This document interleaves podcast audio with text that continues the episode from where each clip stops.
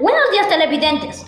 Desde nuestras instalaciones nos contactamos con Vanessa Morales, quien se encuentra en Jerusalén, evidenciando un hecho histórico.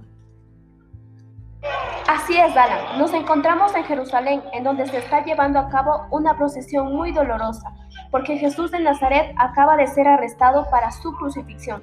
Según nos informan los judíos, fue sentenciado por Poncio Pilato. Desde aquí se puede observar cómo Jesús está siendo brutalmente golpeado.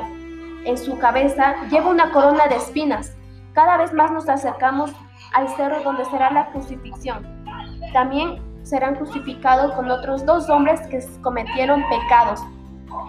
Vemos que su madre llora desconsoladamente. Hay mucha gente que está en contra y a favor de este hecho. Es muy triste realmente estar evidenciando este hecho y la impotencia que causa además. Bueno, eso es todo lo que podemos informar hasta el momento. Seguiremos al tanto. Informa por ustedes Vanessa Morales. Continuamos contigo, Alan, en instalaciones.